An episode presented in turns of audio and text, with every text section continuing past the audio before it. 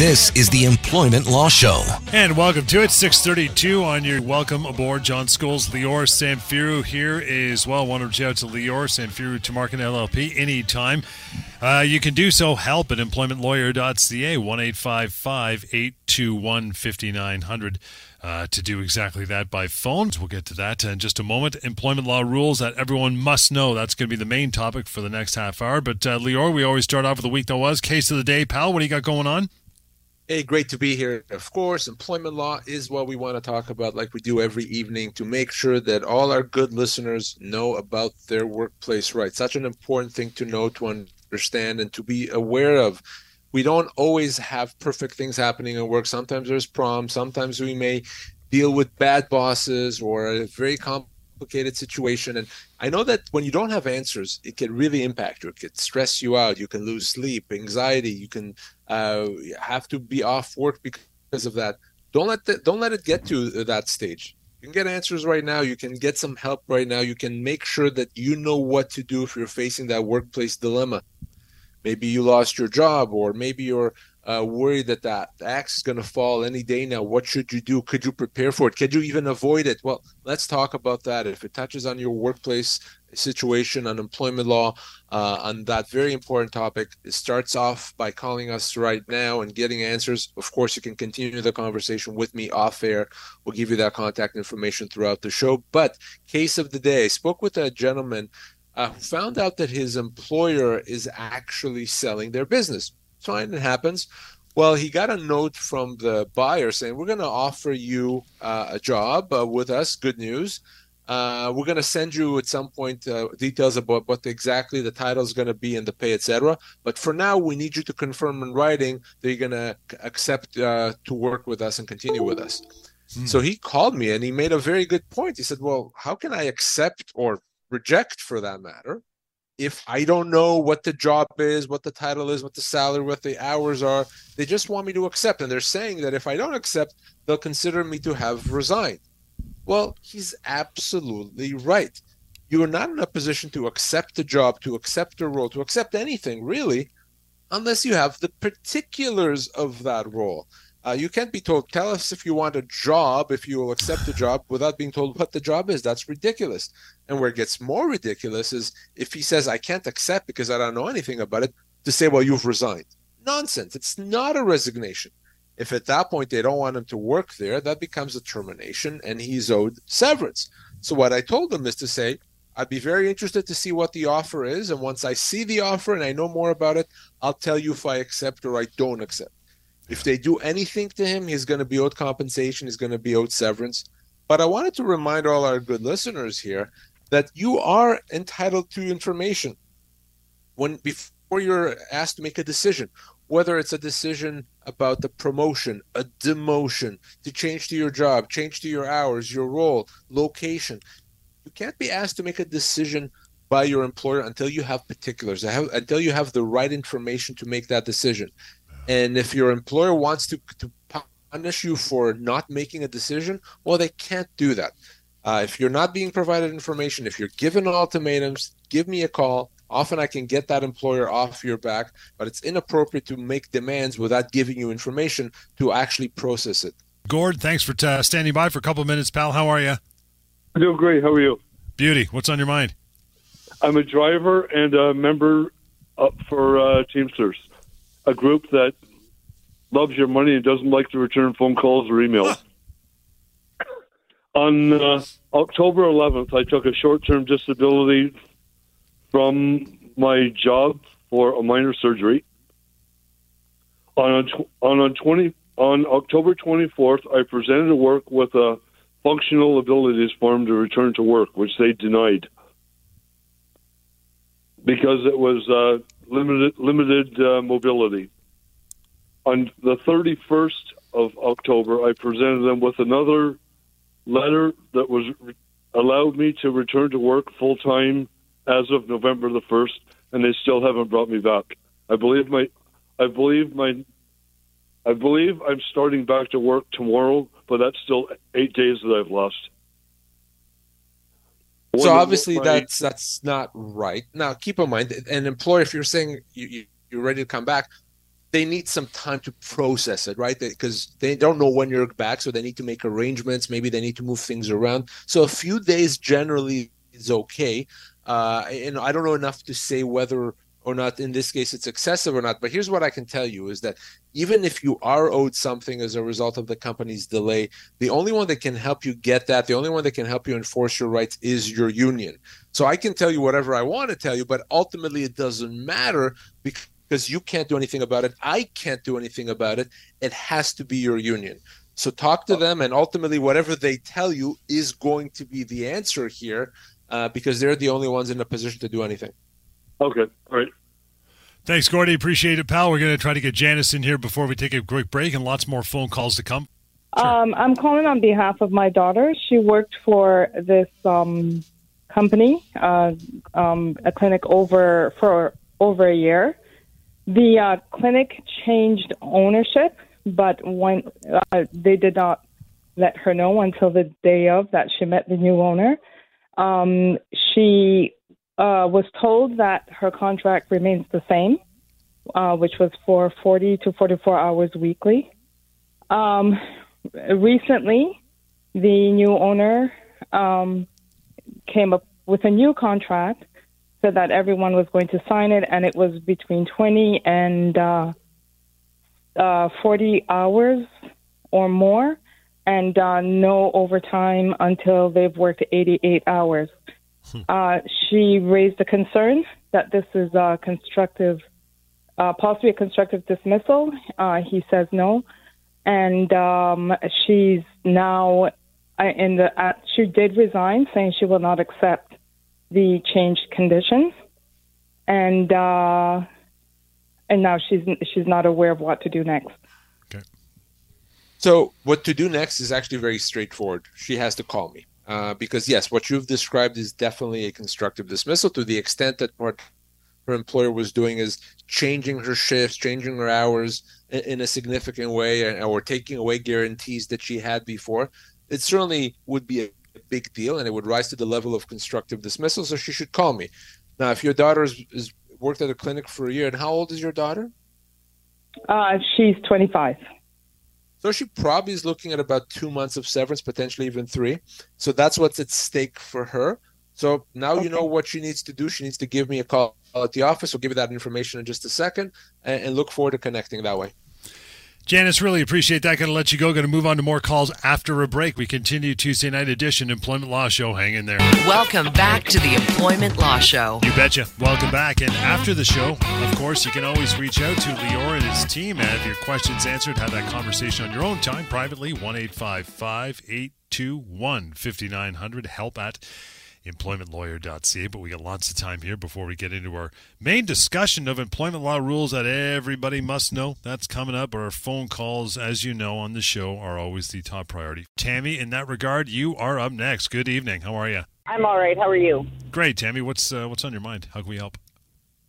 Okay, so I worked for a company for four years, and um, in November we were told that the company was being sold, and um, I was not offered another job with the new company.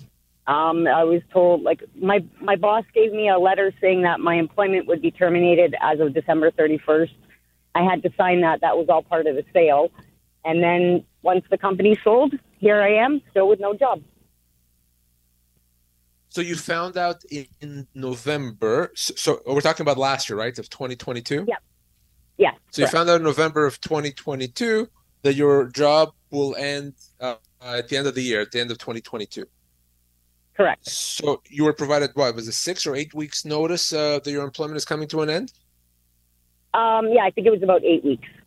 Okay, eight weeks notice. Uh, and did you, after you left there at the end of the year, did you find another job? Uh, nope. I've my unemployment just ran out uh, like two weeks ago. I've been on EI ever since. Okay, and you were uh, there for four years. What kind of a job, uh, Tammy, and how how old are you? Uh, I'm 45 and I was a delivery driver. So you're likely owed right around six months of severance. Now, that is six months less the eight weeks notice that you got. So uh, the eight weeks counts towards your severance. So let's call it two months. So you're, you're really owed for an additional four months of severance. Uh, because this happened about a year ago, you're still uh, within time to do this. There's a two year limitation period, but we're fine. So you're owed a few more months' pay, uh, and that's not a complicated thing, and it's not difficult to get it. So what you need to do, Tammy, uh, absolutely and right away, is to connect with me off air. We'll give you that number in just a second, and we'll help you get that severance. Uh, and, and for you, it should not be a difficult thing to do at all. Okay, excellent. Thanks, Tammy. Appreciate that. Here is that uh, number once again 1 821 5900. Help at employmentlawyer.ca. Still got lots of time. You want to pick up a phone, join us just like Tammy. Okay, pal, let's move on to our, uh, our main topic for the night employment law rules that everyone must know. That generally goes for every time we do a show, but that's okay. We're breaking down some of the important ones. Um, and we, you've said this countless times, and this is basically a life rule. If it's not in writing, doesn't exist. Yeah, it, actually, you're right. It is a life rule. It shouldn't just be an, an employment law rule, but definitely that that's so so true with respect to employment law. Always assume that that you know if it's something that's verbal, it's going to be difficult to prove. Uh, you never want a, a workplace situation to be your word against someone else's. That's sometimes tough to to win. So my rule always is: if it's not in writing, it doesn't exist. So if it's not in writing, I make sure it gets in writing. I put it in writing myself. Mm-hmm. A, a, good trick to do is if your boss says something to you and you, gosh, you you said yourself, I wish he had put that in writing rather than said that to me verbally. Easy. Send them an email confirming what was said. Do that right away. Create that written record. If you if you get a promise for a promotion, make sure you get it in writing, or you send them an email confirming it. If you get a promise for a raise, if you're being uh, if you're discussing uh, a disciplinary issue and you told the company your view on, on what happened and why it wasn't right. Put that in writing. Always, always in writing. By putting things in writing, you're preserving your rights. You're making it easier to enforce those rights, and you're preventing someone else from lying about what actually happened. It's an important rule. You follow it, you'll be happy you did.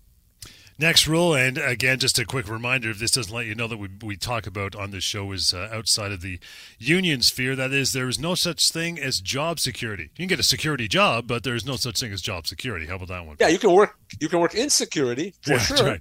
Uh, but no, yeah, there really isn't such thing. And I'm talking, of course, about non-unionized mm-hmm. work. Pretty much everything we always talk about on the show is for non-unionized work. Uh, there's no such thing as job security. And what I mean by that is that an employer is allowed to let go of an employee pretty much for any reason as long as severance is paid. So just because you work somewhere for a long period of time and just because you're a good employee does not mean that your job is guaranteed. Uh, what it means is that your severance is guaranteed and you could be owed a significant amount of severance, but your employer is still legally allowed to let you go even if you're uh, been there for a long time and even though your performance may be stellar they can still let you go. So that means that when it comes to the law the law looks at compensation law looks at severance. Law can't make your employer a better employer. They can't make them see how valuable you are to the company. What the law can do is to make sure that if you lose your job you get compensated you get full severance and that could be two years severance. It can even be more than that in some situations. But uh, that's why I'm saying there's really no such thing as job security. It comes down to severance. And uh, you still got time right here and now to phone the station, get on air with us, ask your questions in between our points here 416 870 6400 is how you do that. The next thing you must know, another rule, is you have to assume that your severance offer is inadequate. I think, you know, once in a while you'll see one, Lior, that's either on par or above, but that's like the employment law unicorn. Like that hardly ever happens, right? But you just assume right away that it's it's insufficient, right? You, you have to assume that because chances are probably over a 90% chance that that's severance offer is inadequate. So we talked just a moment ago about the fact there's no job security uh, really, but you get severance. Well, you have to understand that if you're staring at that severance letter, that severance package, the offer that you've been given, it's almost guaranteed that that's that uh, that offer is inadequate, that it's less than what you're owed. And there's several reasons for that. It could be a situation where the company doesn't appreciate how much they owe you, or that they hope that you don't appreciate how much you're owed. Uh, either way, chances are over 90% that it's not adequate. And if you keep that rule in mind, you'll know what to do. You'll know not to sign it because once you sign it, there's no going back. You'll know to give me a call or you'll know to use our severance calculator, which you can find at pocketemploymentlawyer.ca. And by the way, the same rule applies to your friends, your neighbors, your fa- your family members. If they're staring at a severance package, they just told you today was a bad day. I lost my job. I have the severance package in front of me. You tell them, just so you know, I'm not a lawyer, but I'm telling you right now, neighbor, hmm. that that severance offer is not good. So call a lawyer, call Lior, uh, or use the severance calculator. You have to keep that in mind. Let's grab a quick call. Stephen, thank you for hanging on for a moment. Good evening. How are you, pal? Good evening. Thank you for taking my call. Uh, really quick question. Um, I I saw an article not too long ago that said that uh, the maximum severance of 24 months uh, in Ontario is uh, routinely being exceeded in the most egregious cases, and it's becoming more commonplace. I just wanted to know if you had heard about that, and if this was something that was a trend that was kind of moving towards uh, uh, more, you know, bigger payouts in the more extreme cases, and what your thoughts were on that. Thank you. No problem. So the law has always been that 24 months is the maximum, except where there are what the court says uh, exceptional circumstances, and that's the term the courts use. If there's a se- exceptional circumstances, it can exceed 24 months. And there was a recent court decision where someone was able to get 27 months, uh, but but that is very rare. And and for most people, probably 95% of the people, uh, that that wouldn't apply to. But there are situations if you've been there for a very long time and or you're working in a position that's going to be unbelievably exceptionally difficult to replace that you could go one, two or three months above the 24 months. So that is absolutely possible. But for most people, the maximum is going to still be at 24 months. Yeah, I think we, we've had cases where you've talked about, Lior, in the past where you've had employees who were like 30, 40 plus years in the job and yes. they, you know, they got let go when they're 67. I mean, you know, and it's a high end job. Like they're not going to find something. It's so it, it might exceed the 24, yeah? and those are the types of cases where you've been there for 35 40 years and you're you're older in a very senior position then that the court may look at that and say listen this person, if they ever find another job that's similar, it's they're going to be very lucky. So we're going to do something over and above 24 months. So that can absolutely happen. But again, it's it's it's the rare, it's the exception rather than the rule. Again, we're talking about employment law rules that everyone must know. The next one is this: your employer can't just do whatever it wants. Well, you know, it's easy for employers often to think, well, I'm the boss, I'm the owner, it's my company, you work for me, so I can do what I want. I can change your job. I can tell you when to come in and when not mm-hmm. to come in. I can uh, decide, you know, what to pay you, etc. Well, well, no, not really. And the reason for that is that employment law is really contract law. So what I mean by that is if an employer and employee have a deal, well, they can't break the deal. So it's a contract that's formed. An employment agreement, an employment relationship is a contract. So if you have an agreement with your employer that you're going to work 40 hours a week and you're going to get paid $20 an hour and you're going to do the job of a machine operator, well, that's the contract that you have with the company. And your employer can't decide, well, I'm going to, instead of 40 hours, make it 20, or I'm going to pay you less, or I'm going to give you a different job. So, no, your employer cannot just do whatever it wants. If they try to do that, if they try to make significant changes to the deal that you already have with them, that's where we come up with constructive dismissal. That's when the law says, wait a second. By breaking the deal, Mr. Employer, it's as if you've terminated employment. Now you're going to have to pay that severance that we were talking about, potentially 24 months' pay. So, no, your employer cannot just do whatever it wants. If you're facing changes, significant changes, hours, pay, uh, etc., give me a call. Anthony's been standing by for a moment to get a get a question on. Hi, Anthony. How are you? Uh, good guys. I just wanted to know. Um, I'm getting different answers. I just got off with a lawyer uh, today, uh, this late this afternoon. Is a constructive dismissal uh, only uh, after three months of of uh, of of work? Like you mean after a probation? Yeah.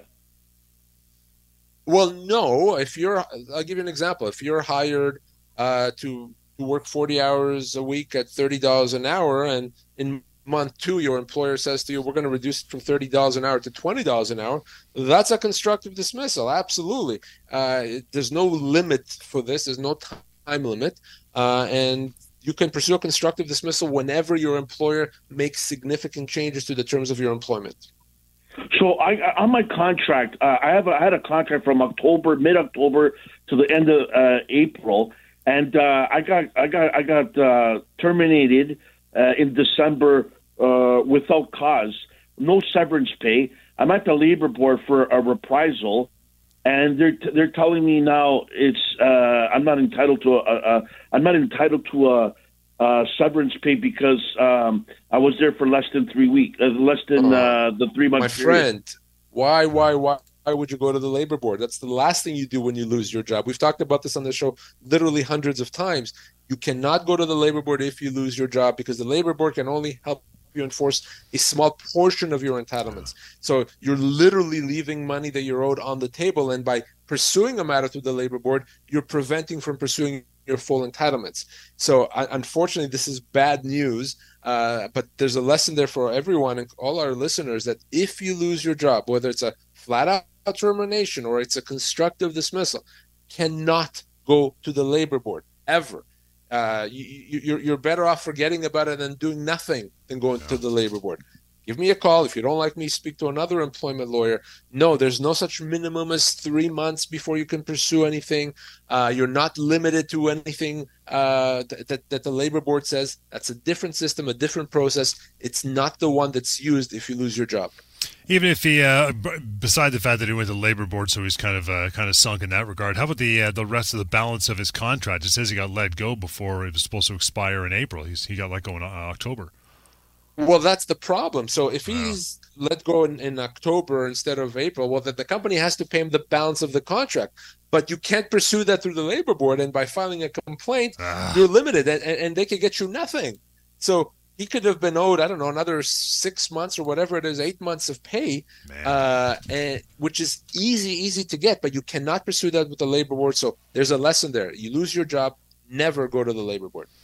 And return tomorrow at 6.30 for more of this information and more of your phone calls as we wrap it up for another night. In the meantime, make that first phone call to Lior, not the labor board, man. This phone number right here, 1-855-821- 5900 is how you go about doing that. Help at employmentlawyer.ca and that website. Always use it. Use the calculator as well. Pocketemploymentlawyer.ca. Back in tomorrow, 6.30 the Employment Law Show. Enjoy the rest of your night.